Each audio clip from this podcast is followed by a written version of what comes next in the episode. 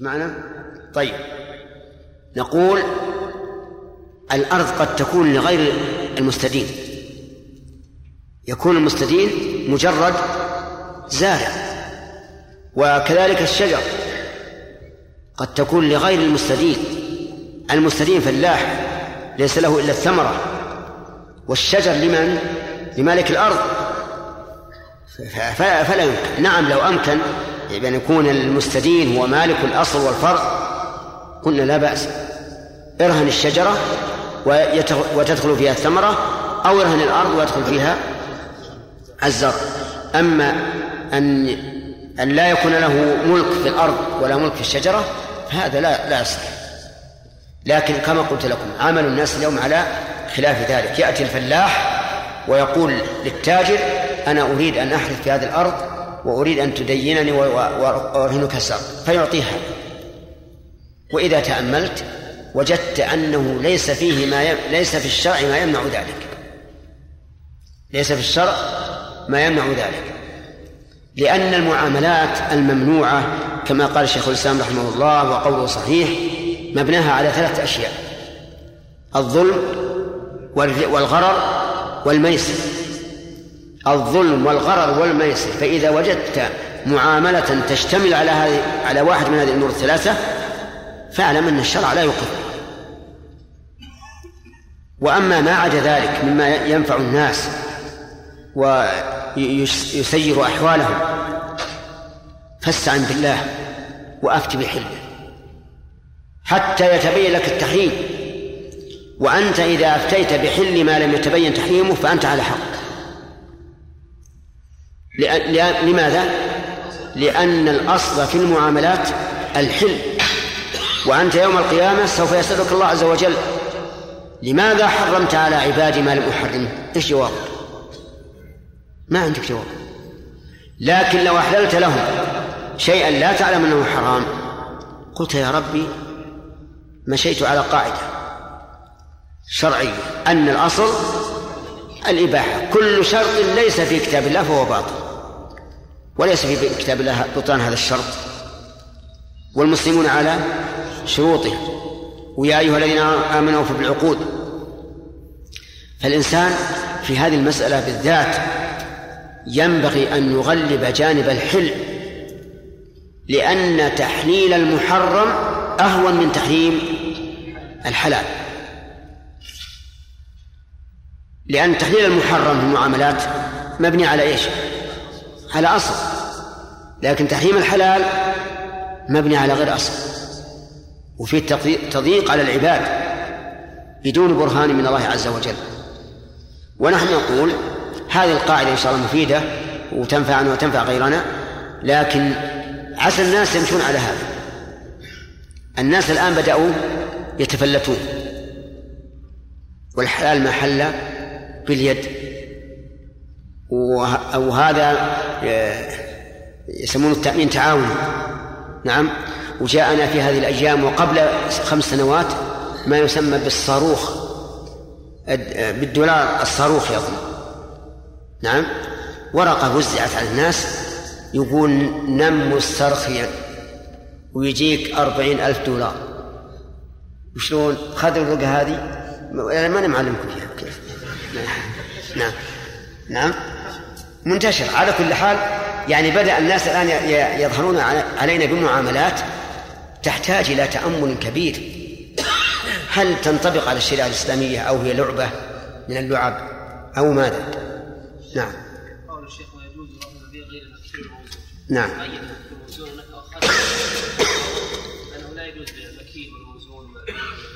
داخل في هذا. داخل في هذا. المعدود والمذوع داخل في هذا.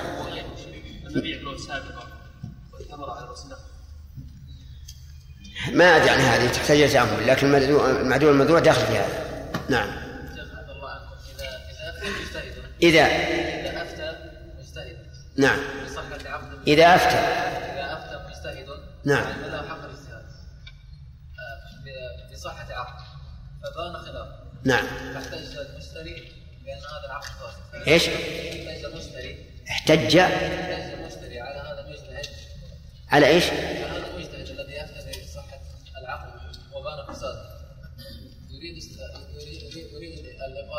العقد ما يحصل.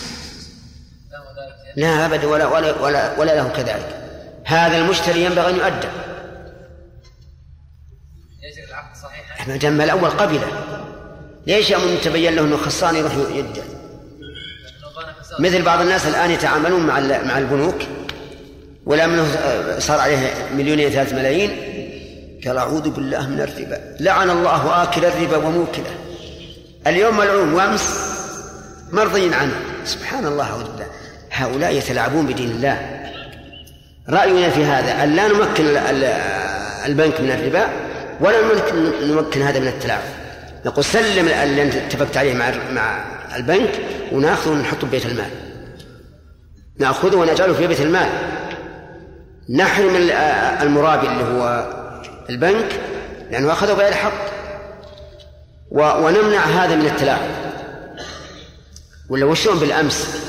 حلال ويوم انتفى وقضى حاجته وكل شيء. جانا يتباكى وجاءوا أباهم. عشاء يبكون. يقول الله هذا حرام ونبرأ إلى الله وينفض شليل وهو مدري إيش. نعم. نعم. أبدا ما يرجع ما دام أنه باع أو اشترى بناء على فتوى هذا المجتهد أنه صحيح فلا حق له بعد ذلك في الرجوع. لا سيما ما دام المسألة اجتهادية ما تخالف نصا قاطعا. نعم. هل يصح الرهن؟ إيش؟ هل يصح الرهن؟ زروع الرهن إيش الرهن؟ الرهن الرهن, الرهن.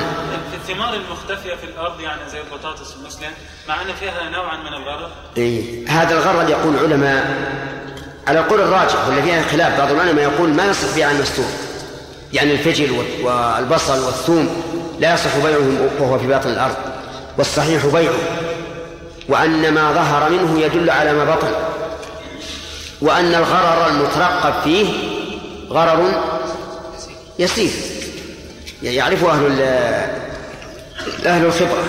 فالصواب بيع ذلك وما زال المسلمون على هذا. وإذا صح بيعه صح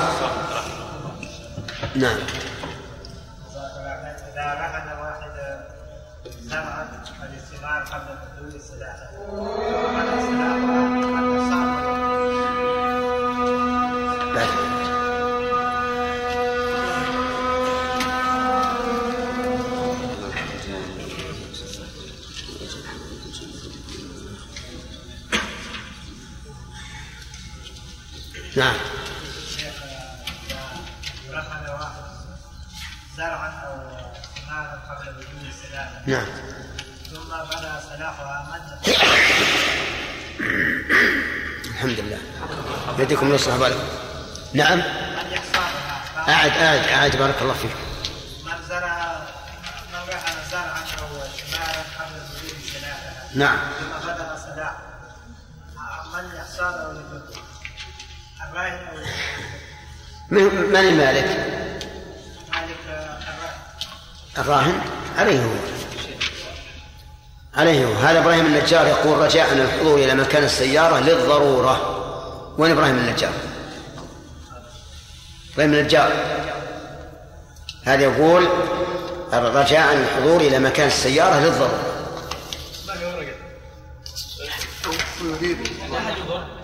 يقول الأخ إبراهيم النجار. وين إبراهيم النجار؟ طيب.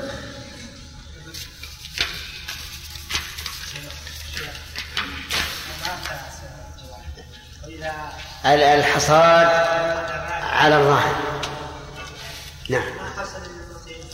إيش؟ لا يا أخي يحصده ويعطيه المرتهن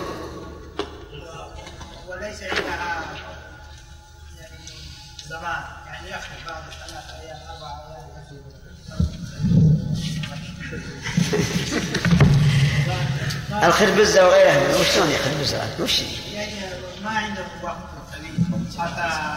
تباع في الحال. وياخذ دراهم. اي هذه. نعم. بارك الله فيكم. رهن ما لا يتيقن سلامته؟ مثل رهن الحمل في البطن أو رهن التجارة في البحر. إيه؟ هل تصح؟ وعلى كل حال إحنا ذكرنا لكم قاعدة في, في, في قواعد الفقه. تصعدونها نعم. قلنا لكم من عقود التوثقة والتبرعات. إيش؟ أسهل من من عقود المعاوضات لأن هذه إن حصلت فما فما غنم وإن فاتت فلا مغرم فيها. فإذا رهنوا شيئا في البحر نقول يصح الرهن. إن نجا فهذا خير للجميع. وإن هلك فدينه باقي فباب التوثيقات اعلموا أنه أهون وأوسع من باب التبرعات. ولهذا من من من قرن باب المعاوضات آه، التبرعات والتوثيقات بباب المعاوضات فقد أخطأ. انتهى الوقت الظاهر.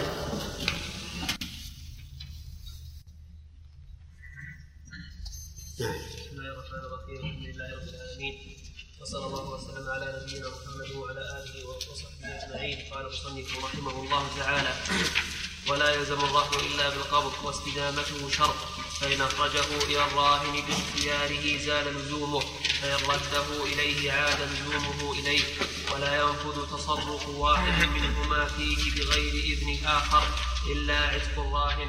إلا إلا عتق الراهن فإنه يصح مع الإذن. وتؤخذ بسم الله الرحمن الرحيم. الحمد لله رب العالمين وصلى الله وسلم على نبينا محمد وعلى آله وأصحابه ومن تبعهم بإحسان إلى يوم الدين. هل عقد الرهن لازم؟ أي نعم. لا الأخ.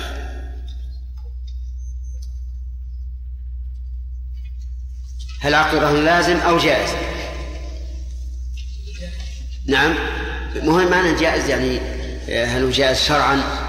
لكن هل هو من العقود الجائزة أو من العقود اللازمة؟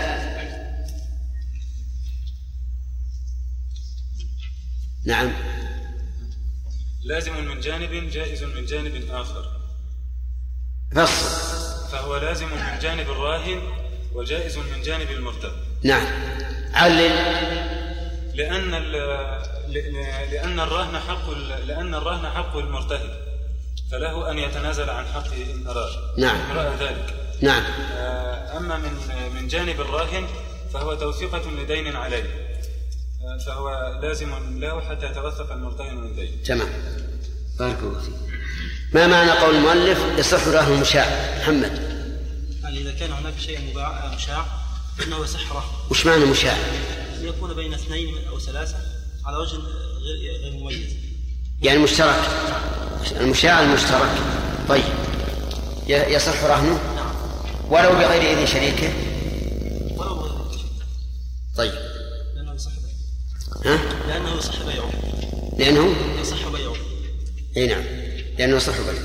وما صح بيعه؟ صح رهنه. هل القاعدة أن كل ما صح كل أن كل ما لا يصح بيعه لا يصح رهنه؟ مطلقا.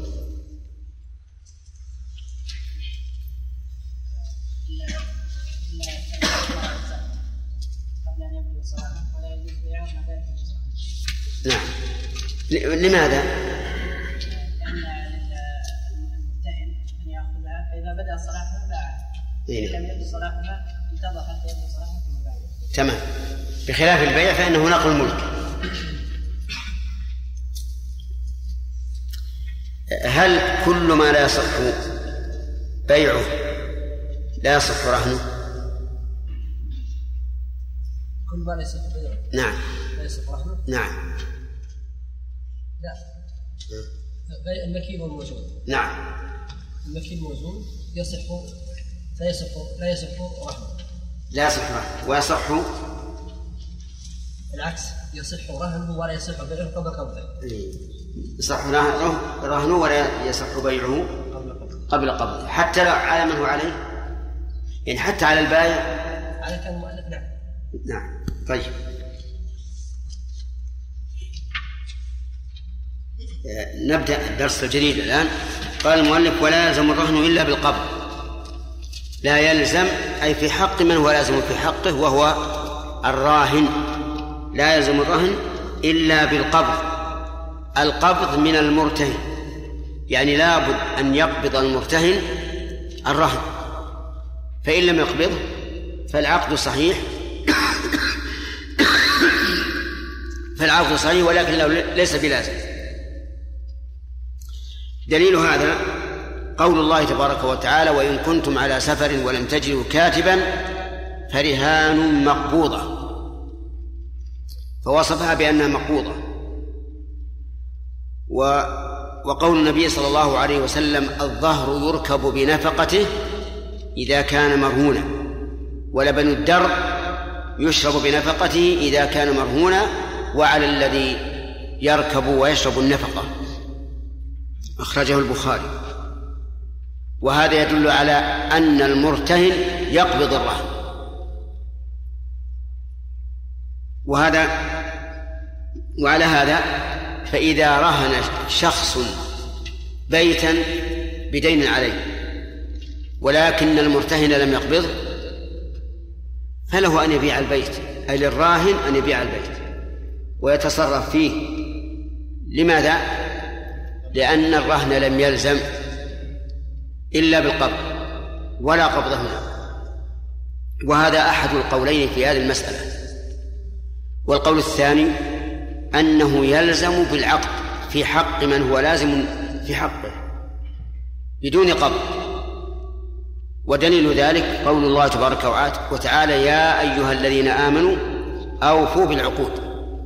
وهذا يدخل فيه عقد الرهن سواء قبض المرهون أم لم يقبض. وقوله تعالى وأوفوا بالعهد إن العهد كان مسؤولا. ولأن جميع الناس يستقبحون هذا أي أن يرهنه ويعطيه الثقة ثم بعد ذلك يبيع ويفسخ الرهن. وهذا القول هو الراجح للأدلة التي سميتموها. وأما قوله تعالى وإن كنتم على سفر ولم تجدوا كاتبا فرهان مقبوضة فليقرأ الإنسان ما بعدها حيث قال فإن أمن بعضكم بعضا فليؤدي الذي اؤتمن أمانته يعني بدون قبض. وإنما نص الله على القبض في المسألة الأولى لأنه لا يمكن أن يتمكن من التوثقة حق, حق التمكن إلا إذا قبض هو على سفر وليس وليس عندهم كاتب. فبماذا يتوفق يتوثق من حقه؟ بماذا؟ بالرهن المقبوض. بالرهن المقبوض. لأنه إذا لم يقبضه فإنه يجوز للمدين أن ينكر الرهن.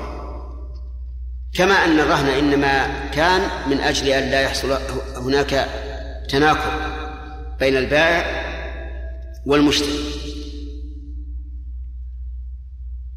وعلى هذا فنقول ليس في الآية ما يدل على أن القبض شر وإنما يدل على أن القبض من كمال التوثقة لأن الله تعالى ذكره في صورة معينة إن كنتم على سفر ولم تجدوا كاتبا فرهان مقبوضة. ثم أعقب ذلك بقوله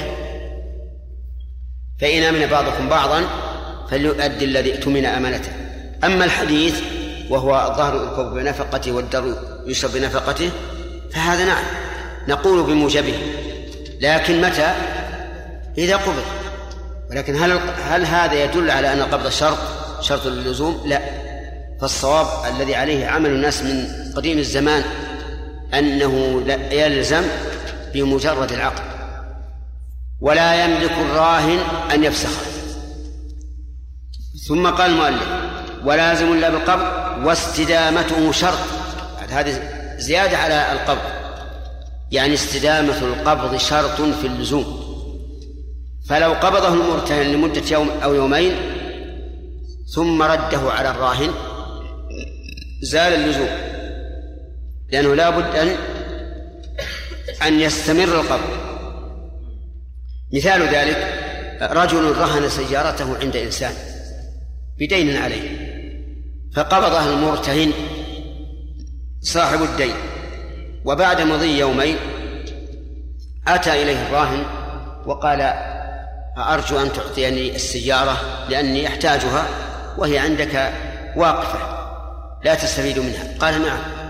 فردها المرتهن إلى الراهن. ففي هذه الصورة يزول يزول وجوب آه، لزوم الرهن يزول لزوم الرهن وللراهن أن يتصرف فيه. هذا على كلمة المؤلف. ولهذا قال فإن أخرجه إلى الراهن باختياره زال لزومه فإذا رده إليه عاد لزومه إليه. وهذا كله مبني على أن القبض شرط في لزوم الرهن وأن استدامته شرط كذلك والصواب خلاف هذا فليست القبض شرطا ولا استدامته شرطا ثم قال المؤلف ولا ينفذ تصرف أحدهما بغير إذن الآخر. ولا ينفذ تصرف أحد واحد منهما. نعم. ولا ينفذ تصرف واحد منهما فيه بغير إذن الآخر إلا عتق الراهن لا ينفذ يعني لو أن أحدهما أي الراهن أو المرتهن تصرف فيه بأي تصرف فإنه لا ينفذ لماذا؟ أما كون الراهن لا ينفذ تصرفه فلأن الرهن مشغول بحق غيره وتصرفه فيه إبطال لحق الغير وأما كون المرتهن لا يملك التصرف فلأن المرتهن ليس مالكا الرهن ملك لمن؟ للراهن له غنمه وعليه غرمه فلا يصح أن يتصرف لا الراهن ولا المرتهن في المرهون. وعلى هذا فيبقى الراهن الرهن معطلا. إذا امتنع كل منهما أن يأذن للآخر. يبقى معطلا. فلو أن الإنسان رهن بيتا في دين الدين خمسمائة ألف. والبيت يساوي أجرة خمس خمسين ألف. فطلب الراهن من المرتهن أن يؤجر أن يؤجر البيت لينتفع بالأجرة فأبى المرتهن. أو طلب المرتهن من الراهن أن يؤجر البيت فأبى الراهن. فإن البيت يبقى معطلا. لا ينتفع به أحد. وهذا القول كما ترى فيه شيء من إضاعة المال. والصواب أنه إذا طلب أحدهما عقدا لا يضر بحق المرتهن فإن الواجب إجابته. الواجب إجابته. فإذا قال الراهن أنا أريد أن أوجر البيت وأنتفع بالأجرة. خمسين ألفا تمثل قسطا كبيرا من الدين الذي علي وأبى المرتهن فإنه يجبر أن أن يرفض. لكن بشرط على وجه لا يضيع به حق من؟ حق المرتهن. فإن كان يضيع به حق المرتهن مثل أن أن يطلب الراهن تأجيره على من يدمر البيت يكسر الأبواب يكسر الزجاج يلحى البوية وما أشبه ذلك فللمرتهن أن يمتنع لأن ذلك يضر به إذ أن هذا المرهون عند بيعه سوف ينقص فله أن يمتنع. أما إذا لم يكن هناك نقص فإن الممتنع منهما يجبر لأن في تركه وإهماله إضاعة للمال وضررا على الراهن. يقول المؤلف بغير إذن الآخر. وعلم منه أنه إذا أذن أحدهما للثاني أن يتصرف فهو جائز. فإذا قال المرتهن للراهن أجره من شئت. فأجره. فلا حرج. ولكن ماذا تكون الأجرة؟ تكون تبعا للرهن. تحفظ. تحفظ في أي أي مكان يحفظ فيه الدراهم. حتى يحل الدين. وكذلك إذا أذن الراهن للمرتهن وقال ما لا بأس أجره فإنه يؤجره. وإذا قبض الأجرة أسقطها أسقط أسقط قدرها من إيش؟ من دين. وهذا هذا هو هو المتعين أعني أنه إذا امتنع أحدهما أجبر ما لم ما لم يكن هناك ضرر على المرتهن قال إلا عتق الراهن فإنه يصح مع الإثم وتؤخذ قيمته رهنا مكانه يعني إلا عتق الراهن فإنه ينفذ ويعتق العبد المرهون لكن مع الإثم. ويضمن الراهن قيمته. تكون رهن تكون رهنا مكانه.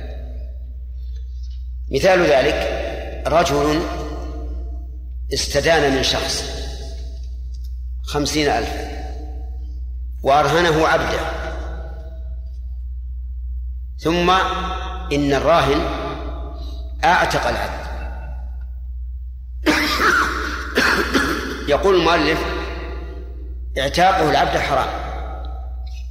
لكن العتق ينفذ أما كون إعتاقه حراما فلأنه تصرف لا يسقط به حق المرتهن فكان حراما. وأما كونه نافذا فلقوة سريان العتق لقوة سريانه نفذ مع التحريم. طيب فماذا يكون حق المرتهن يقول المؤلف تؤخذ قيمته رهنا مكانه تؤخذ القيمة من أين؟ من الراهن الذي اعتقد تؤخذ وتجعل رهنا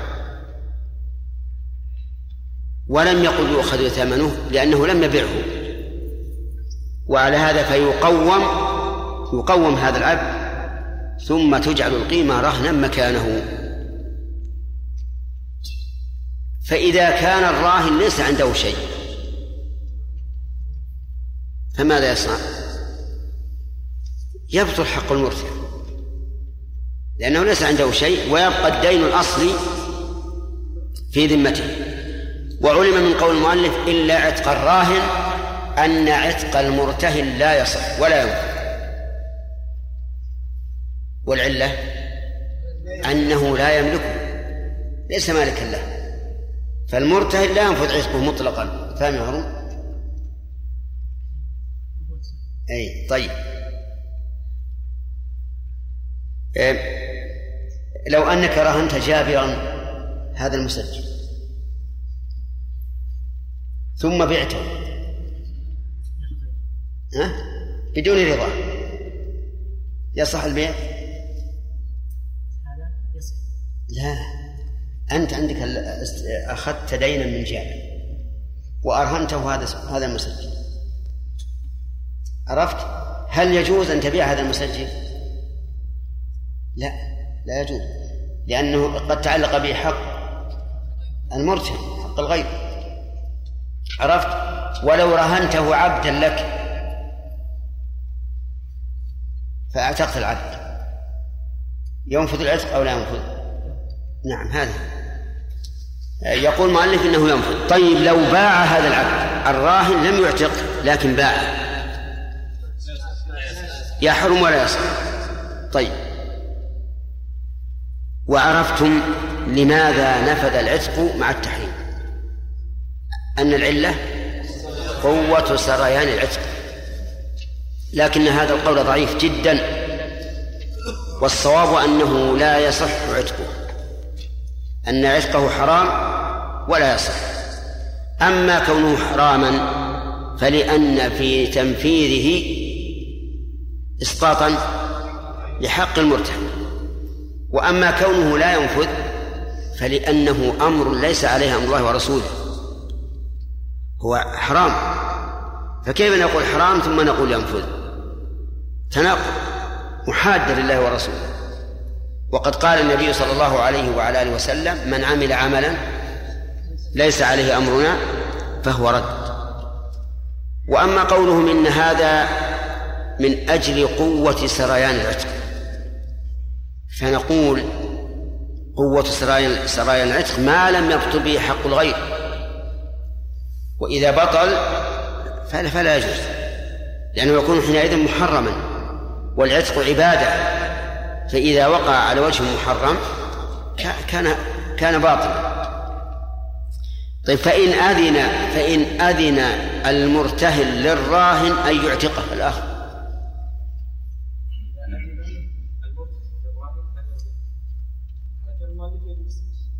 وعلى كلامك. أيضا يجوز. إذا ما حاجة نقول المؤلف. المهم إيش؟ أنه إذا كان اعتاقه إياه بإذن المرتهن فلا إشكال في جوازه ونفوذه. طيب الخلاصة الآن. تصرف الراهن أو المرتهن في الرهن بغير إذن الآخر لا يجوز. النفوذ لا ينفذ إلا مسألة واحدة وهي العتق. والصواب أنه لا ينفذ حتى العتق. وعرفتم تعليل ذلك.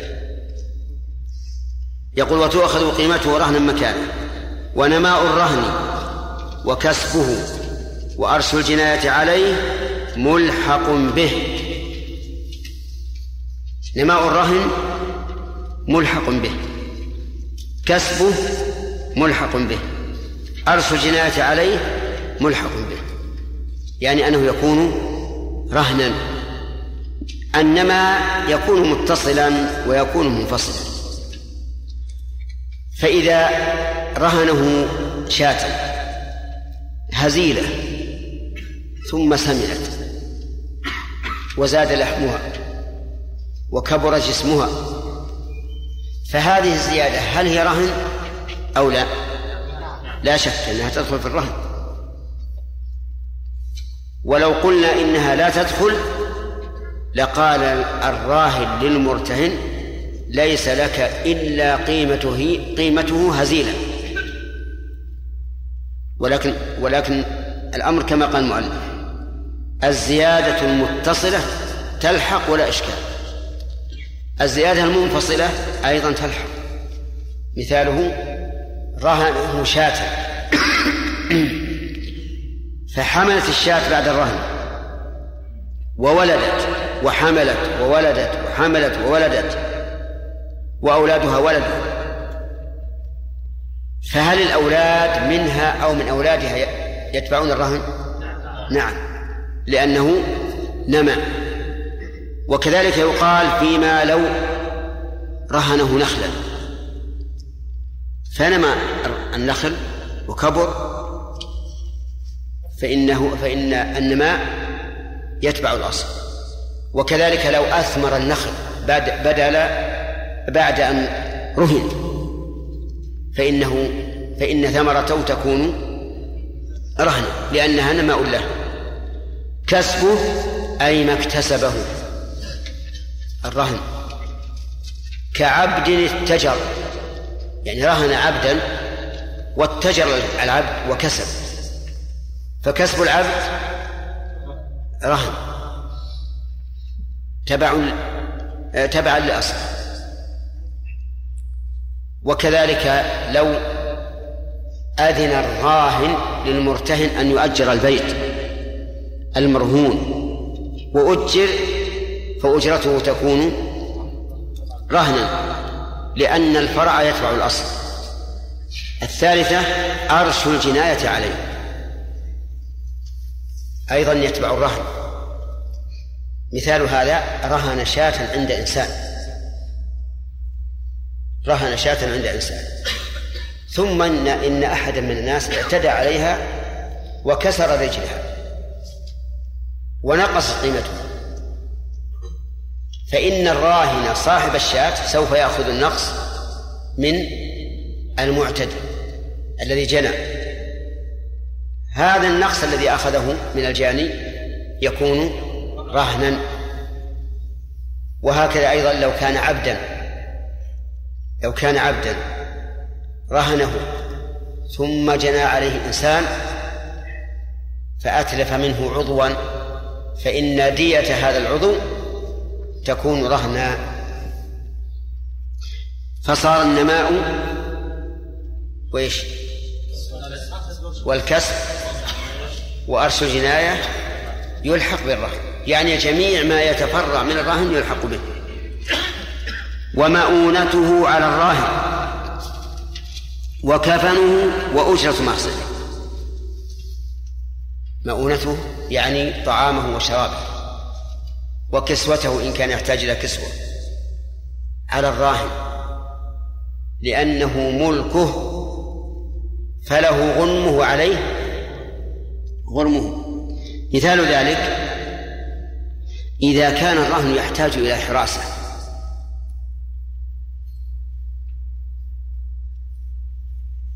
واستأجرنا حارسا يحرسه. فعلى من تكون الأجرة؟ على الراهن لأنه لأنه حراسة ملكه لا لا يقول قائل إنه بين الراهن والمرتهن لأن كل منهما سوف يستفيد. نقول هذا خطأ. لأن الغرم بالغنم فمن له غنم شيء فعليه غرمه كذلك أيضا كفنه لو مات. يعني لو كان المرهون عبدا فمات.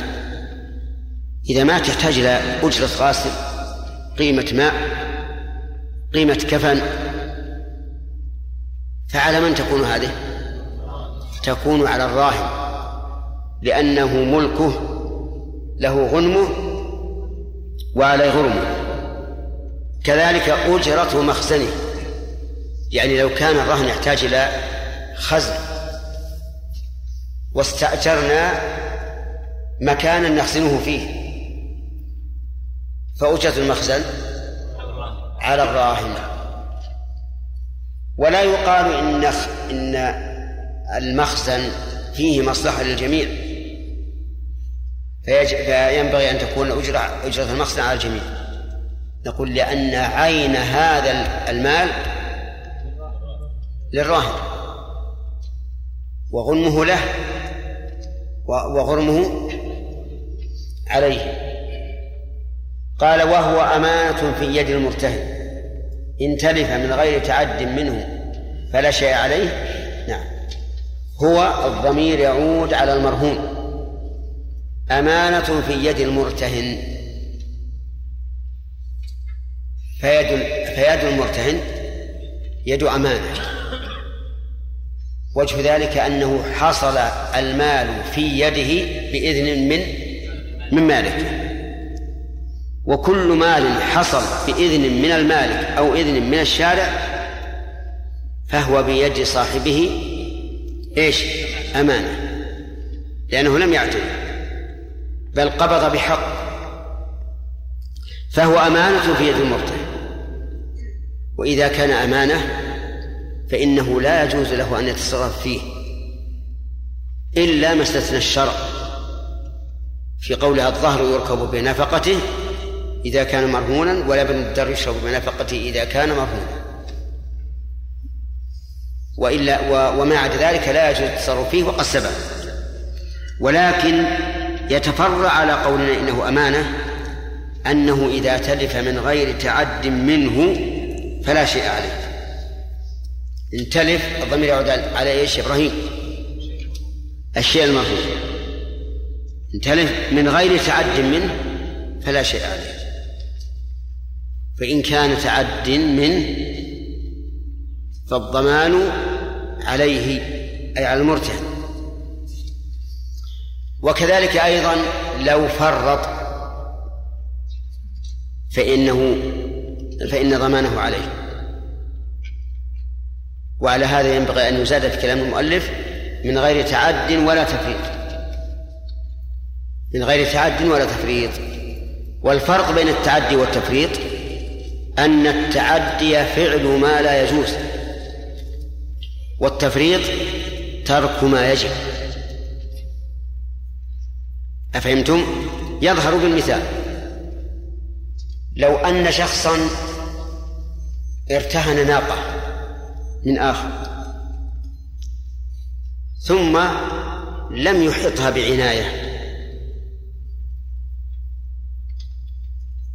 فقضى عليها البرد. قضى عليها البر ماتت من البر. ماذا نقول لهذا؟ هذا تفريط لأن الواجب عليه أن يجعلها في مكان دافئ. لئلا تموت. ومثال آخر رجل رهن بعيرا. ثم إن المرتهن صار يحمل عليها ويكدها. فماذا نسمي ذلك؟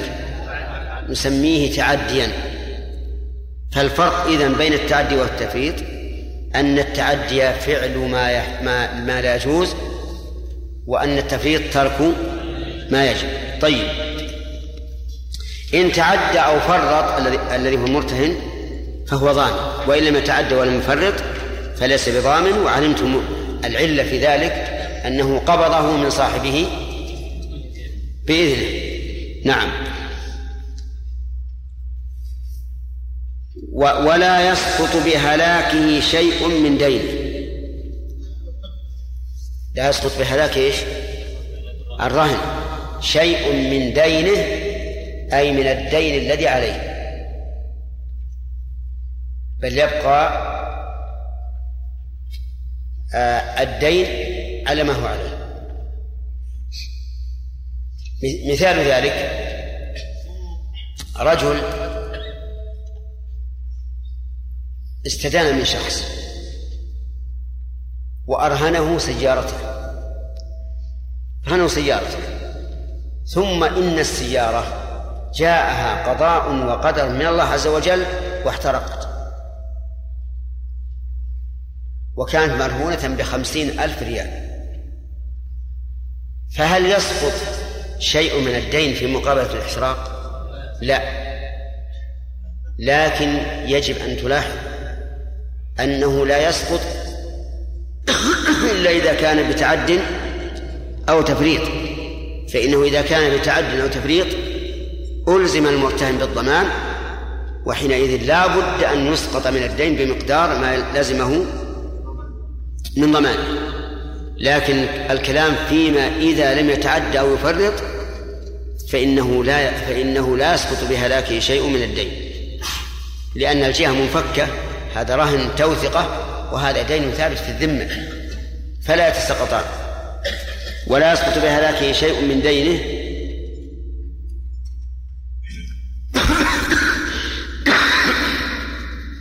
فإن أسقطه المرتهن. يعني أن المرتهن رحم رحم الراهن الذي تلف ماله المرهون. فأسقط شيئا من دينه. أيجوز هذا؟ نعم يجوز لأن الحق له بل يحمد ويشكر على هذا. أن جبر قلب أخيه بإسقاط آه، شيء من الدين مقابل ما تلف. ولا يسقط بهلاكه شيء من دينه وإن تلف بعضه فباقيه رهن بجميع الدين. إن تلف بعضه أي بعض المرهون فباقيه رهن بجميع الدين وليس بقسط التالف. انتبه. رجل المثال رجل رهن خمس شياه. متقاربة الثمن بخمسمائة ريال. فتلفت واحدة. هل يسقط مقابلها مئة؟ لا. لانفكاك الجهة. طيب تلف اثنتان.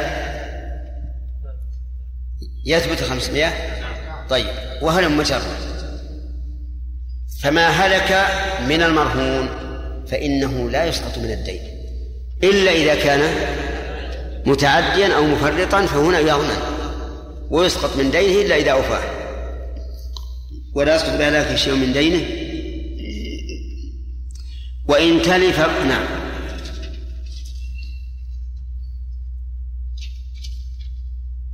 وإن تلف بعضه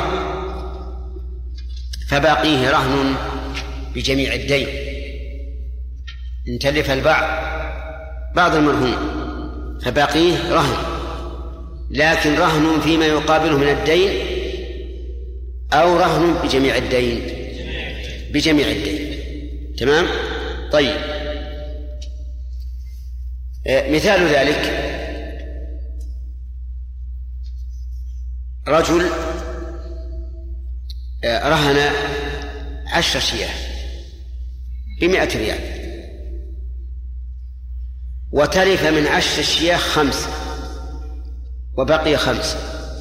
هل نقول إن هذه الخمس رهن بجميع الدين أو رهن بما يقابلها من الدين وهو خمسون ويبقى الرهن الثاني مرسلا ليس فيه رهن. الجواب الأول لأن هذا عقد توثقة ليس عقد معاوضة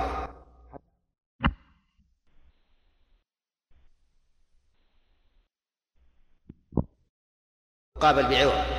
هذا عقد توثقة والتزاحم فيه تزاحم استحقاق. وعلى هذا فنقول إنه إذا تلف بعضه فبقي رهن بكل الدين. لا نقول إن الدين نصفه في له رهن ونصفه ليس له رهن لأن لأن المرهون تلف بعضه أي نصف. فاهم فاهم جيد؟ طيب. يقول وإن تلف بعضه فباقيه رهن بجميع الدين ولا ينفك بعضه مع بقاء بعض الدين.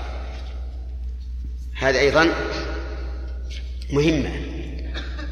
لا ينفك بعض الرهن مع بقاء بعض الدين ومع بقاء كل الدين من باب أولى. والمثال نرجع إليه. نقول رجل رهن خمس شياه بخمسمائة درهم. خمس شياه بخمسمائة درهم. ثم إن إنه فك.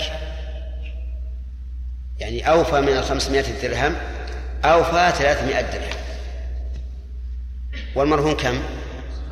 خمس شياه هل نقول إن ما يقابل الوفاء ينفك به الرهن؟ لا. بل نقول يبقى الرهن بجميع الدين. ولهذا قال لا ينفك بعضه مع بقاء. بعض الدين بل بل يبقى على ما هو عليه رهن بباقي الدين واضح يا جماعة؟ طيب. وتجوز الزيادة فيه دون دينه. تجوز الزيادة في الرهن دون دين أما الزيادة في الرهن فلأن فيها مصلحة وهو زيادة التوثيق. وأما الزيادة في دينه فلا يجوز لأنه شغل بمشغول لأنه يريد أن يشغل هذا الرهن بالدين الثاني مع أنه مشغول بالدين الأول. والمشغول كما قلنا لا يشغل. المثال يقول نقول المثال. آه، رجل استدان من شخص خمسين ألف. وقال له الشخص أريد رهنا. قال هذه سيارتي. فأخذه. وانتهى العقد على هذا. أن الرهن سيارة واحدة. ثم إن صاحب الدين وهو المرتهن شعر بأن أو شعر بأن السيارة لا تكفي الدين. فطلب ممن رهنوا السيارة أن يرهنه سيارة أخرى. هل تجوز أو لا تجوز؟ طيب تجوز. لكن هل يجبر المدين على أن يرهن الأخرى؟ لا لا لا يجوز. لكن لو اتفقا فلا بأس لأنه ليس فيه ظلم ولا ربا. وأما الزيادة في الدين فلا. الزيادة في الدين هي صورة المسألة. رجل استدان من شخص وأرهنه البيت. استدان خمسين ألفا وقال لك البيت رهن. فهمتم؟ ثم إن المدين يحتاج زيادة فلوس. فجاء إلى المرتهن وقال أقرضني. قال طيب أعطني رهنا. قال الرهن الأول. هذه الأخيرة تتبع الرهن الأول. يقول المؤلف إن هذا إيش؟ لا يجوز لأن الرهن بقي مشغولا بالدراهم الأولى. والصواب الجواز. الصواب أن هذا جائز. وأنه لا بأس بزيادة الدين. لأنه برضا الطرفين وفيه مصلحة. مصلحة لمن؟ الحقيقة أن المصلحة هنا للراهن وذلك لأن المرتهن قد توثق لنفسه. فإذا جاء الراهن وطلب منه أن يضيف إلى الدين الأول شيئا يدخل في الرهن صار من نصيب الراهن. ولكن نقول لا مانع. ما المانع أن يكون لأحد الطرفين مصلحة في فيما فعل؟ وهي مصلحة ليس فيها ربا وإنما هي معاملة مستقلة نعم إيش؟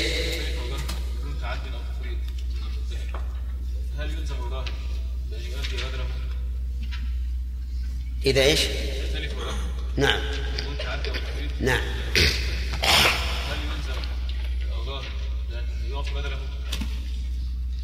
لا ما يلزم. لأن الراهن لا يلزم بوضع بدل عنه إلا إذا كان من تصرفه هو. إذا كان من تصرفه هو فلا بأس. نعم. لكن ما هو بيده. لكن لو أتلفه آخر فله أن يطالب بالضمان وإذا وإذا ضمن صار رهن نعم. لو كان الرهن أقل من الدين وقد رضي المتهم هناك راهن هل تبرأ ذمته أم يبقى الظاهر إنه يبقى. وأن ذمته ما ما تبرأ براءة تامة لكنها لا تتعلق بدينه. أقول لا تبرأ براءة تامة. يعني ليس معناه أنه إذا مات والرهن أقل من حقه نقول ما كل هذا. لا نقول هكذا. لأن الدين متعلق بالذمة لكن من جهة أنه لا تتعلق به نفسه كما جاء في الحديث نفس المعلق بدينه إن صح فإنها لا تتعلق نفسه بذلك لأن صاحب الدين رضي بهذه الرهينة. إذا راهن شيء قيمته ألف على دين ألف وأسلفه المرتهن باختياره متعدي ومقدم ثم قال أريد أن يكون هذا مقابل الألف ولا وينفع في الدين. فقال الراهن أريد أن تأتي بالراهن بدله يعني مثله قيمته حتى إذا بعته في وقت السداد يكون أكثر أي نعم له, له ذلك. يعني إذا قال أنا أريد أن تضمن بالقيمة لأنه ربما عند السداد تكون قيمة هذا الشيء الذي تلف أعلى كيف؟ المراوح طيب. نعم. لو أن رجلا رهن رجل استدان من رجل؟ أنا أكلم طاهر. شيخ إذا كان جرى العرف أن الإنسان إذا رهن عند شخص كتابا أن له أن يقرأه فهل نقول أن هذا العرف يجري مجرى الإذن؟ إذا كان عرفا مضطردا معروفا فلا بأس. وأما إذا كان يفعله بعض الناس دون بعض فلا يجوز إلا بإذن خاص. من نفس هذا التصرف قراءة هذا غير مقصود ولا شرط في العقد نعم أن رجلا استدان من رجل مالا وأرهنه عرضا ثم لكن لو فرض أن المراجعة هذه لها قيمة لكان يجب أن أن أن يحتسبها من دينه. أن رجلا استدان من رجل مالا ثم أرهنه عبدا ثم أعطى ذلك العبد. أي نعم. الصحيح أنه لا يعطى.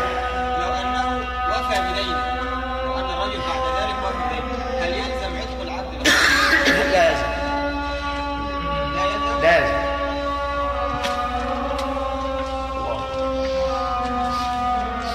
الله آت محمد الوسيلة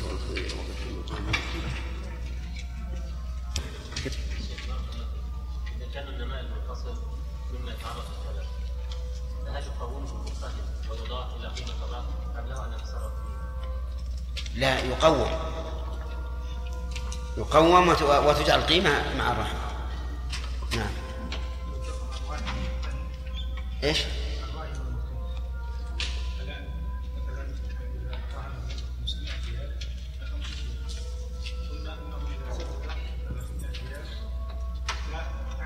لا ينفك الرهن بالخمس. تبقى الخمس كلها رهن إنه آه. يعني كلما على أنه كلما أوفى شيئا من الدين انفك ما يقابله من الرهن ها؟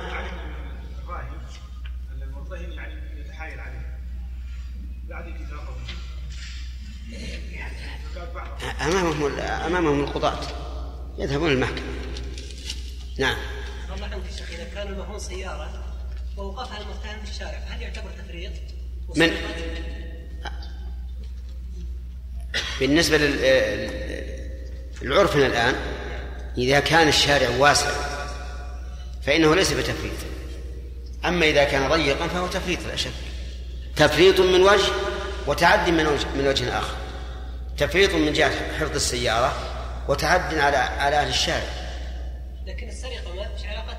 نعم. السيارة سرقت. لا أنت تقول صدمت. لا سرقت سرقت. ها. هذا ينبني على أنه هل السيارات في الأسواق تعتبر محرزة أو لا؟ هذا محل خلاف بين القضاة الآن. منهم من يرى أنها حرز لقوة الأمن واستتبابه ومنهم من يرى أن أنها ليست بحرز. والصحيح من حيث الضمان أنها حرز فتضمن. وأما من حيث قطع اليد بالسرقة فدرء الحدود بالشبهات أمر لا بد منه. نعم. بارك الله فيكم يا شيخ. إذا كان إذا كان الرهن سيارة فهل له أن يركبها بنفقتها كما يركب الظاهر؟ لا. والفرق بينهما أن الظهر لا بد له من نفقة لأنه حيوان مضطر إلى أكل وشرب بخلاف السيارة. لكن كما قلت لكم قبل قليل إذا طلب أحدهما أن ينتفع بالرهن بلا ضرر على الآخر وجبت إجابته حفظك الله لو استدان منه مالا فطلب رهن فأرهنه برا ثم سافر الراهن وانقطع فخشي هذا المرتهن أن يفسد الضر مع الزمن فهل له بيعه بدون هنا؟ كيف؟ وهل له أن يبيعه ويجعل المكان تجعل قيمته رهنا من من اللي يبيعه؟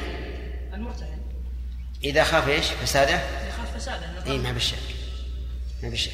أن يحصل شيء يسافر الراهن. اي نعم نعم. هذه يباع وتجعل القيمة رهن المكان. بالنسبة لفتاة الراهن لو كان الراهن قابل للاجزاء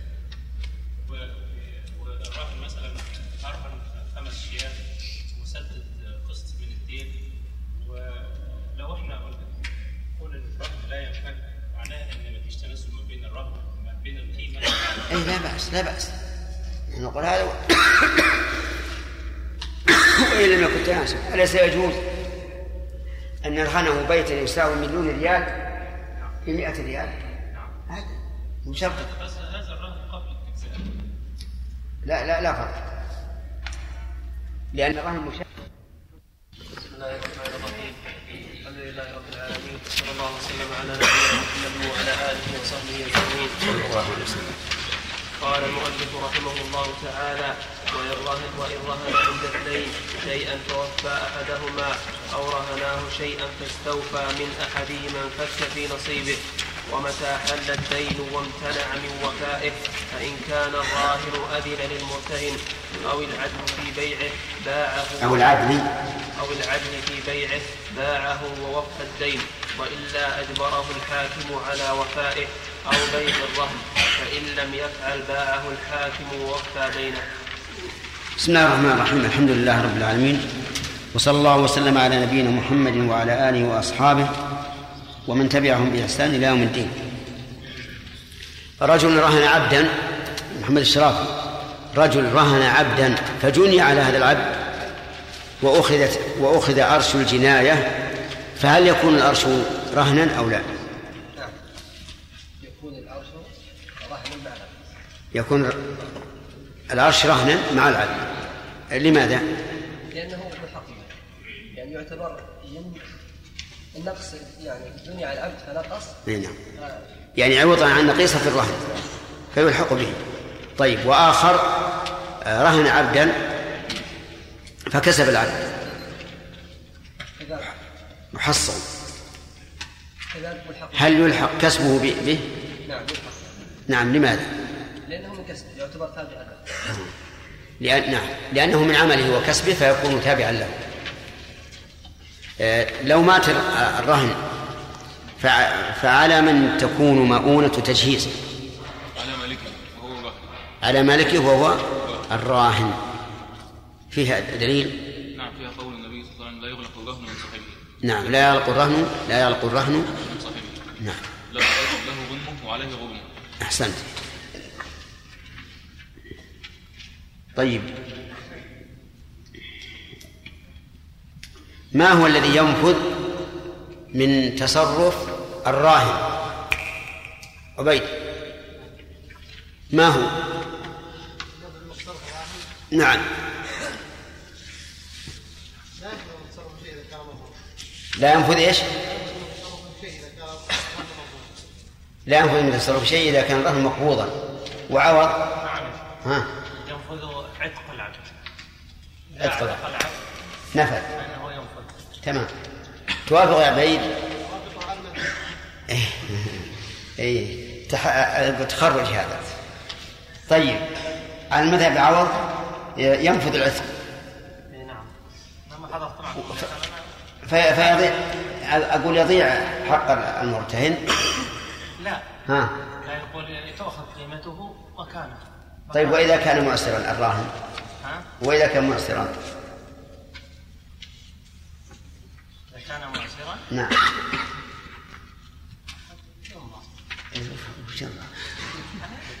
هنا. اي طيب. يسقط اي نعم. طيب. المسألة هذه فيها أقوال. ذكرناها من قبل. نعم.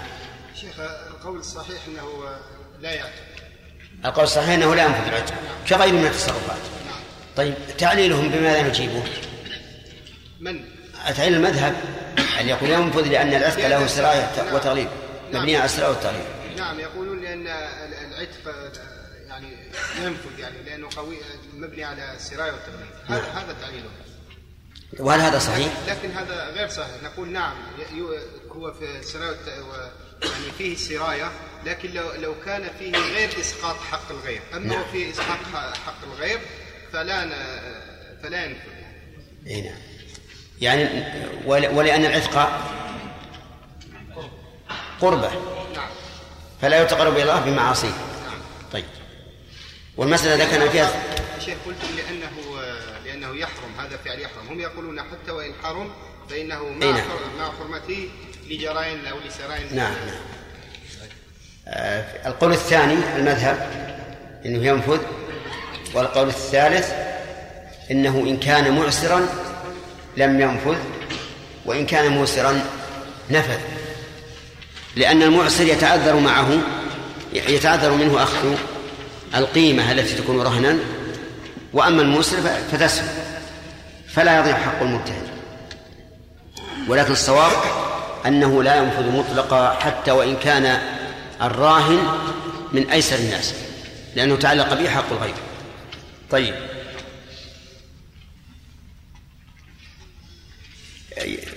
يقول المؤلف أن الرهن أمانة في يد المرتهن. الرهن أمانة في يد المرتهن. فما هو الضابط في الشيء الذي يكون أمانة أو غير أمانة؟ اللي وراك. نعم أنت.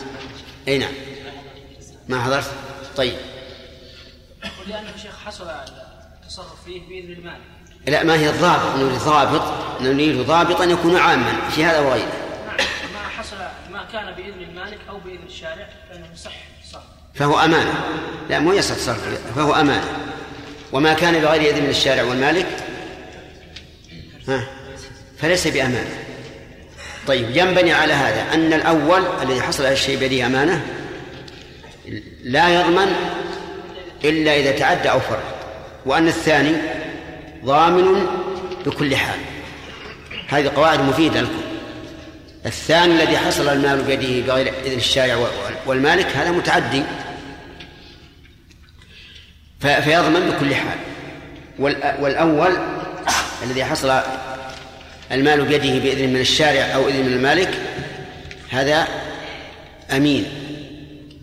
فلا يضمن إلا بتعد أو تفريط. إذا رهن بيتا سامح. إذا رهن بيتا وسلمه إلى المرتهن. فهل يؤجره المرتهن أو الراهن أو ماذا؟ على قول المصنف أنه لا يجوز لأحدهما أن يتصرف فيه إلا بإذن الآخر. طيب. إذا لم يأذن بقي معطلا. إذا لم يتفقا بقي معطلا. ولو كانت أجرته بالسنة عشرة آلاف أو أكثر. طيب. لكن الصحيح أن من طلب منهم عقدا لا يضر بحق الآخر يجب على الثاني موافقته. نعم. عرفتم؟ الصحيح أنه إذا لم إذا طلب أحدهما ما لا يتضرر به الآخر وجبت إجابته. لأنه إن, إن طلب الراهن فهو ملكه له أن يؤجره وهو لا يضر المرتهن بل ينتفع به لأن الأجرة تكون رهنا معه فهو تقوية له. وإن طلبه المرتهن وأبى الراهن فهذا محل إشكال. لأن بعض العلم يقول إذا طلب المرتهن دون الراهن فإنه لا يجبر. الراهن لأن الراهن مالك فكيف يجبر على تأجيل ملكه؟ لكن الصحيح أنه يجبر لأن المرتهن يقول أنا لي إيش؟ أنا لي حق في هذا. أنا أريد أن يؤجر حتى تكون أجرته رهنا وزيادة في التوثيق. فعلى هذا تكون القاعدة ما ذكرناه أولا وهي أنه إذا طلب أحدهما من الآخر ما فيه منفعة دون مضرة على صاحبه وجبت إجابته حتى لا يضيع المال ويخسر الجميع. الآن نبدأ بال لا أظن باقي عليه المناقشة نعم. رجل رهن بيتا يا هداية الله. بيتا. بمليون ريال. مليون ريال. كم مليون ريال؟ عشرمائة. لا غلط. عشرمائة ألف. عشرمائة ألف. غلط. المليون كم؟ عشرمائة ألف. ها؟ عشرمائة ألف صحيح. ما هو ألف ألف؟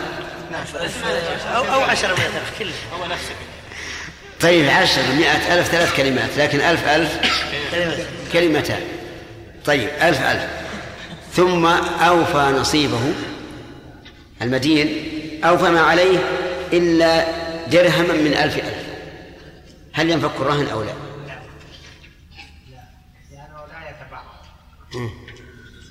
يعني لا ينفك الرهن إلا بقضاء الدين كله. كذا؟ اصبر اصبر اصبر. يعني لا ينفك الرهن إلا بقضاء الدين كله ولو بقي واحد من مليون. توافقون على هذا؟ نعم لأن الحق باق في في الرهن. تمام.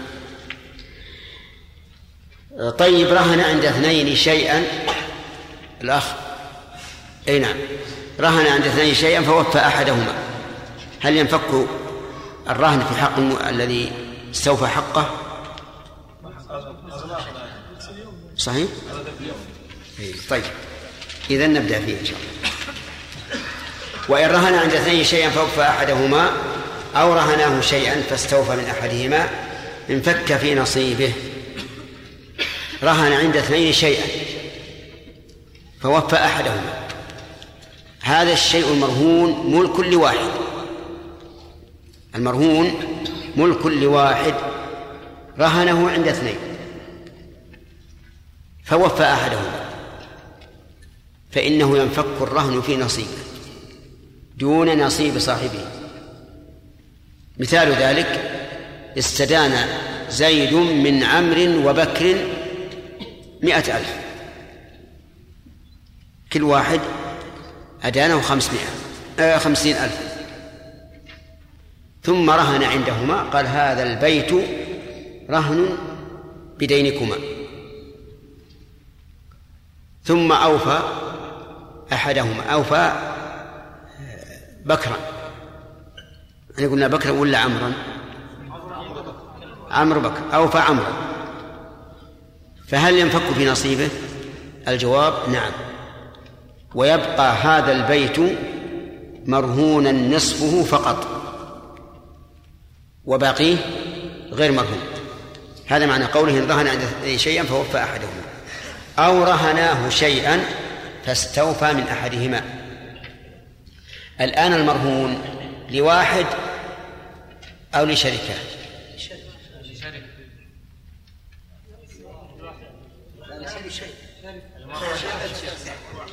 أو رهناه شيئا. الواحد المرهون الآن لواحد ولا لشركة؟ لشركة. هذا بيت مشترك بين زيد وعمرو استدان الرجلان من شخص. فرهناه البيت المشترك. فاستوفى من أحدهما. هل ينفك الرهن في نصيبه؟ يقول المؤلف نعم ينفك في نصيبه. وذلك لأن الصفقة اشتملت على عقدين. فإذا انفك الرهن في أحد العقدين بقي الرهن الآخر.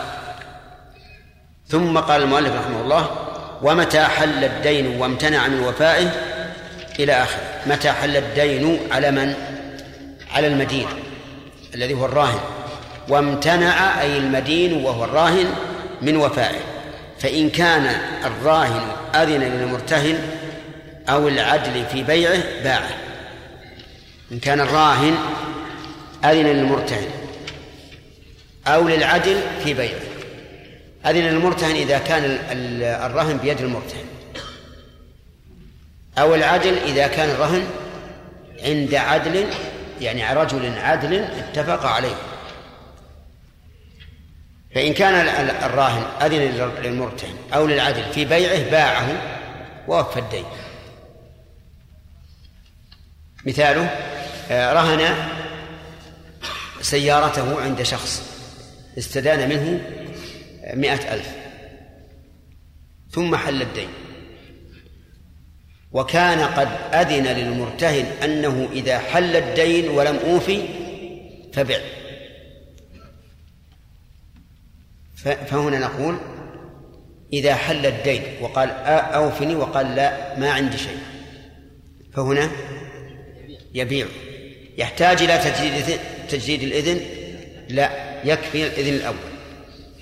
أو العدل مثل أن تكون السيارة التي رهنها عند الدائن بيد شخص ثالث.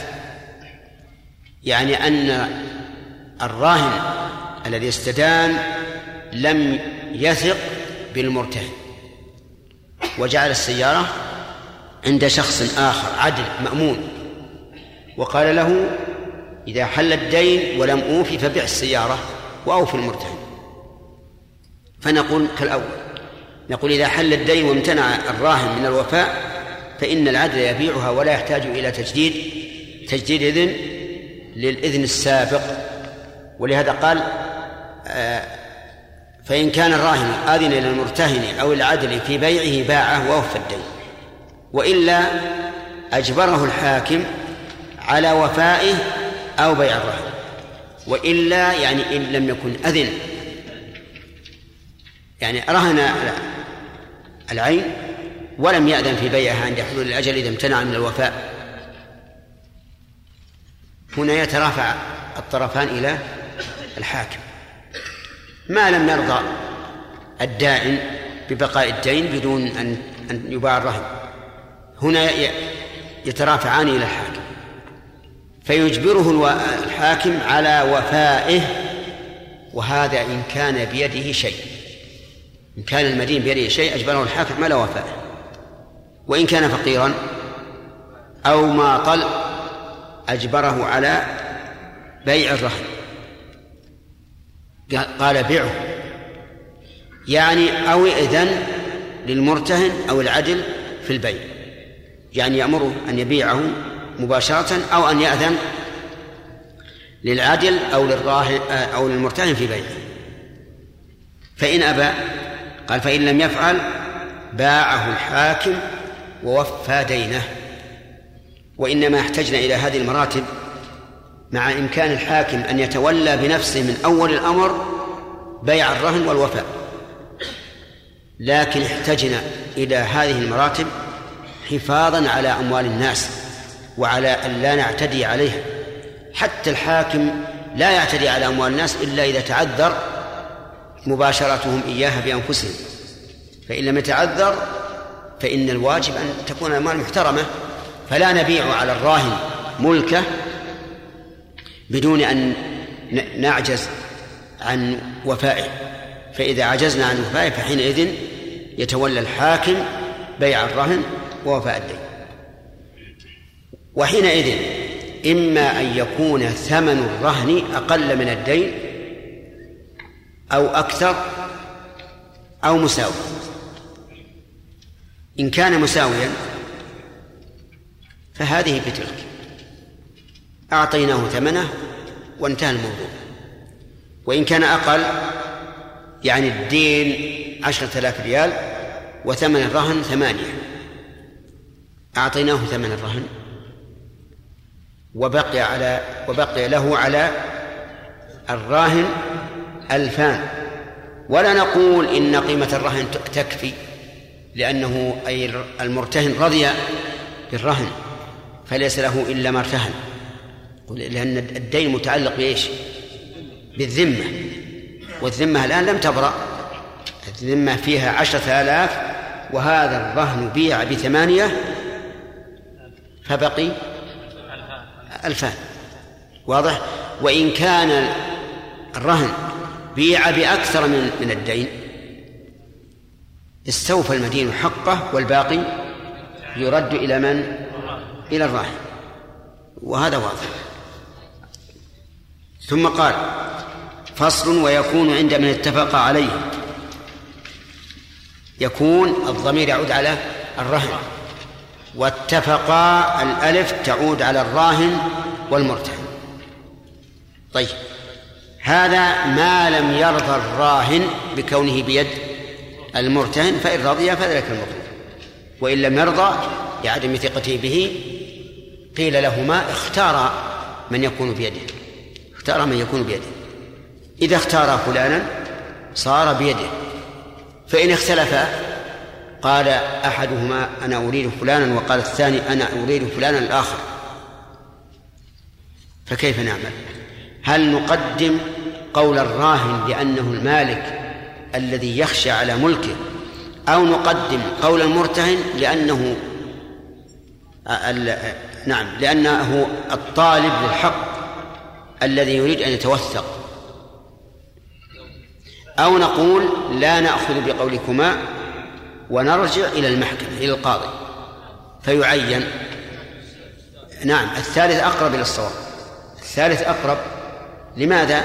لأنه مشكل إن راعينا قول الراهن لأنه المالك فقد يختار المالك رجلا لا يثق به المرتهن أليس كذلك؟ وإن قدمنا قول المرتهن لأنه صاحب حق ويريد أن يتوثق بحقه فإنه فإن الراهن قد لا يثق به يقول أنا أنا أخشى على ملكي إذا كان بيدي هذا الرجل لذلك لا نرى فكا للنزاع وحلا للمشكلة إلا أن ترفع إلى القاضي ويعين من شاء. فعلى هذا يقول يكون عندما اتفق عليه إن اتفق عليه وإن اختلفا فالمرجع إلى نعم إلى القاضي لأن له الولاية له الولاية العامة. فإن وإن أذنا له في البيع لم يبع إلا بنقد البلد. نعم. إن أذنا الضمير يعود على من؟ الراهن والمرتهن. له أي العدل في البيع لم يبع إلا بنقد البلد. ولا يبيع بنقد آخر. فمثلا آه، هنا الآن نقد البلد ما هو؟ الريال السعودي. لا يبيع بدولار مثلا. لأنه لأن لأنه إذا أطلق العقد رجع إلى العرف المتعارف بين الناس. والمتعارف بين الناس هو النقد المتداول بينهم فهو لا يبيع إلا بنقد البلد. طيب لو قال أنا أريد أن أبيعه بمثل الدين يعني أن هذا مرهون بدولارات مرهون بدولارات وأذن له في البيع هل يبيع بالدولارات أو بنقد البلد؟ بنقد البلد. هذا ظاهر كلام المؤلف. يبيع بنقد البلد. لأنه ربما ترتفع القيمة قيمة الدولارات فيخسر الراهن وربما تنخفض فيكون في هذا ضرر على المرتهن.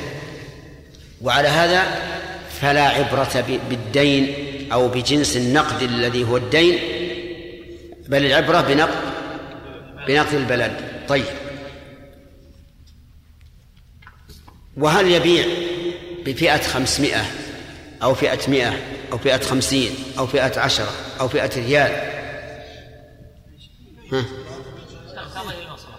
نعم كل واحد كل واحد. لكن في ظني أن الدين إذا كان كثيرا فالأحسن الخمسمائة. لكن إذا كان مليون بيجيب لهم مليون واحدة من من أمهات ريال هذه تحتاج إلى خيشة كبيرة. على كل حال إن نقول النقد لا بد من نقد البلد. أما كونه واحد يعني من فئة كبيرة أو صغيرة هذا يرجع إلى ما تقتضيه المصلحة. نعم يقول إلا بنقد البلد. وش بعد عندكم؟ وإن قبض وإن قبض الثمن في يده فمن ضمان الراهن فتلف. نعم وإن قبض وإن قبض الثمن اي لا أنا أنا ان باع مشروف عليه ثم هذا ما ملخبط ما أدري ما يخالف. وإن باع وقبض وإن قبض كل واحد. ما هو قابض الثمن إلا بعد البيع. ولهذا كانت هذه شرح الظاهر الشرح. إن باع وقبض. يقول وإن قبض الثمن فتلف في يده فمن ضمان الراهن آه لا هذه بس سطر واحد يمشي. آه باعه وقبض الثمن. كيف؟ شرح. وإن قبض الثمن هذا هذه النسخة الصحيحة. إن قبض الثمن فتلف في يده. فمن ضمان الراهن. وذلك لأن الدين ثابت في ذمة الراهن حتى يستلمه من؟ المرتهن. المرتهن ما استلم الثمن. لم لم يوفى دينه. فإذا تلف فمن ضمان الراهن. ولكن يشترط في ذلك أن يكون بلا تعد ولا تفريط. فإن كان بتعد وتفريط صار هناك ضامن آخر وهو العدل الذي وكل من قبل الطرفين. وعلى هذا فلننظر. باع العدل الثمن آه نعم باع العدل الرهن وقبض الثمن. ثم أتى حريق شب في البيت ومنه الثمن وتلف. فهنا المرتهن يرجع على من؟ على الراهن لا إشكال. ولا يرجع الراهن على العدل لأنه تلف بلا تعد ولا تفريط طيب مثال آخر. قبض العدل الثمن ووضعه على عتبة الدكان على عدد الدكان ثم نسي وذهب يصلي فأتى وقد سرق. الضمان للمرتهن على من؟ يا إخواني. رويدكم. الضمان بالنسبة للمرتهن على على الراهن. والراهن يرجع على العدل. لأن المرتهن يقول حقي في ذمتك. يعني الراهن. فيرجع المرتهن على الراهن ثم الراهن يرجع على العدل. أما رجوع المرتهن على الراهن فظاهر لأن الدين في ذمته وهو لا يعرف إلا الراهن. وأما رجوع الراهن على العدل فلأنه فرط لأن هذا ليس حفظ المال. الأموال المهمة أن تضعها على طول في الصندوق لأن الإنسان معرض للنسيان. وهذه أيضا مسألة ينبغي للإنسان أن يسير عليها في حياته وقد نبهنا على عليها أن يبدأ الإنسان بالأهم وذكرنا هذه مرة في إيش؟ في حديث عتبان بن مالك أن الرسول صلى الله عليه وسلم لما جاء إليه قال أين تريد أن أصلي؟ وقد صنع له طعاما ولكنه لم يبدأ بالطعام لأنه إنما جاء ليصلي في مكان يتخذه عتبان مصلى. نعم. وذكرنا أيضا لما بال الصبي على حجر في حجره دعا بماء ف... ف... فأتبعه إياه. إن الإنسان لا يفرط لا يقول بخلي هذا إلى قمت حطيته مكانه أبدا حتى في المراجعة الآن الإنسان يراجع كم كتاب يراجع مثلا خمسة كتب كل كتاب في رف. إذا راجعت واحد لا تقول بحطه عندي وأنت ما محتاج له ضعه أولا في مكانه في مكانه. لأنك سترى ولا بد فأولا لجل يسلم المكان اللي حولك من تكتيس الكتب وليجل يكون منظم. فمثلا نقول إن الدراهم مثلا إذا أعطيتها أمانة لا تخليها مثلا عندك أمامك تقول إذا قمت دخلتها في الصندوق. دخلها على طول. لأن الإنسان بشر ربما ينسى ويضيع كذلك إذا عنا في ذهنك وأنت طالب علم ما في مانع أن ينتقل يعني من المال إلى العلم. إذا عنا في ذهنك مسألة قلت هينه أخليها بعد. لا راجعها على طول ما دام إنك محتاجة. ولست تراجع مسألة معينة من قبل. أما إذا كنت تراجع مسألة معينة من قبل لا تتلها بغيرها فتضيع. كذلك أيضا يمر بك فائدة. قد لا تراها في أي كتاب وقد لا تكون هذه الفائدة في الموضع التي تظن أنها فيه. فيقول الإنسان خلاص إن شاء الله ضبطتها في قلبي خلاص ما أنساها. ولا يذهب يقيدها أو على الأقل يشير إلى صفحتها في في جانب الكتاب. ثم بعد ذلك ينسى وتضيع عليه وهي فائدة درة تعتبر. نعم ولكن يقول خلاص هذه هذه ما نبنى أبدا لأنها مهمة ولكنه ينسى الإنسان بشر. على الأقل قيد الصفحة. إذا أردتها وجدتها مسهلة ميسرة. فمثل هذه المسائل ينبغي الإنسان أن يتفطن لها لأنها مفيدة. طيب. يقول انتهى الوقت. نعم قل هذا الشيء. إيش؟ قل هذا الشيء لعشرة وأخرج لنا دراهم من البنك. ثم أعطى صاحب البنك له دراهم وقال له حسب قال لا أنت كذا إذا حسبت ثم نعم. إذا جاء إلى حرم وحسبه وسمع. وحرم قال الحق عليك. وهو قال لسائل سمعتم سؤاله؟ يقول إذا قبض الدراهم المعدودة وصدق المقبض الدافع. نعم قال الدافع هذه ألف. أخذها مصدقا إياه ثم لما رجع إلى البيت وعدها وإذا تسمعه. هل يرجع عليه؟ لا لا يرجع. ما دام صدقه. لأنه هو المفرط. أليس أليس الغلط واردا من كل أحد؟ نعم. بلى حتى هذا المسألة الشيخ وقع أخل. نعم. إذا كان الراهن معسرا وحل وحل موعد الوفاة وكان وكان رهنه مما لا يستغني عنه عادة كبيت ونحوه. فهل يباع عليه أم يؤمر الدائن بأن بأن ينظره إلى الميسرة؟ هل أجبر على الرهن؟ إيه الدائن قال له لا أعطيك إلا أن ترهنني شيئا. هل أجبر على الأخذ؟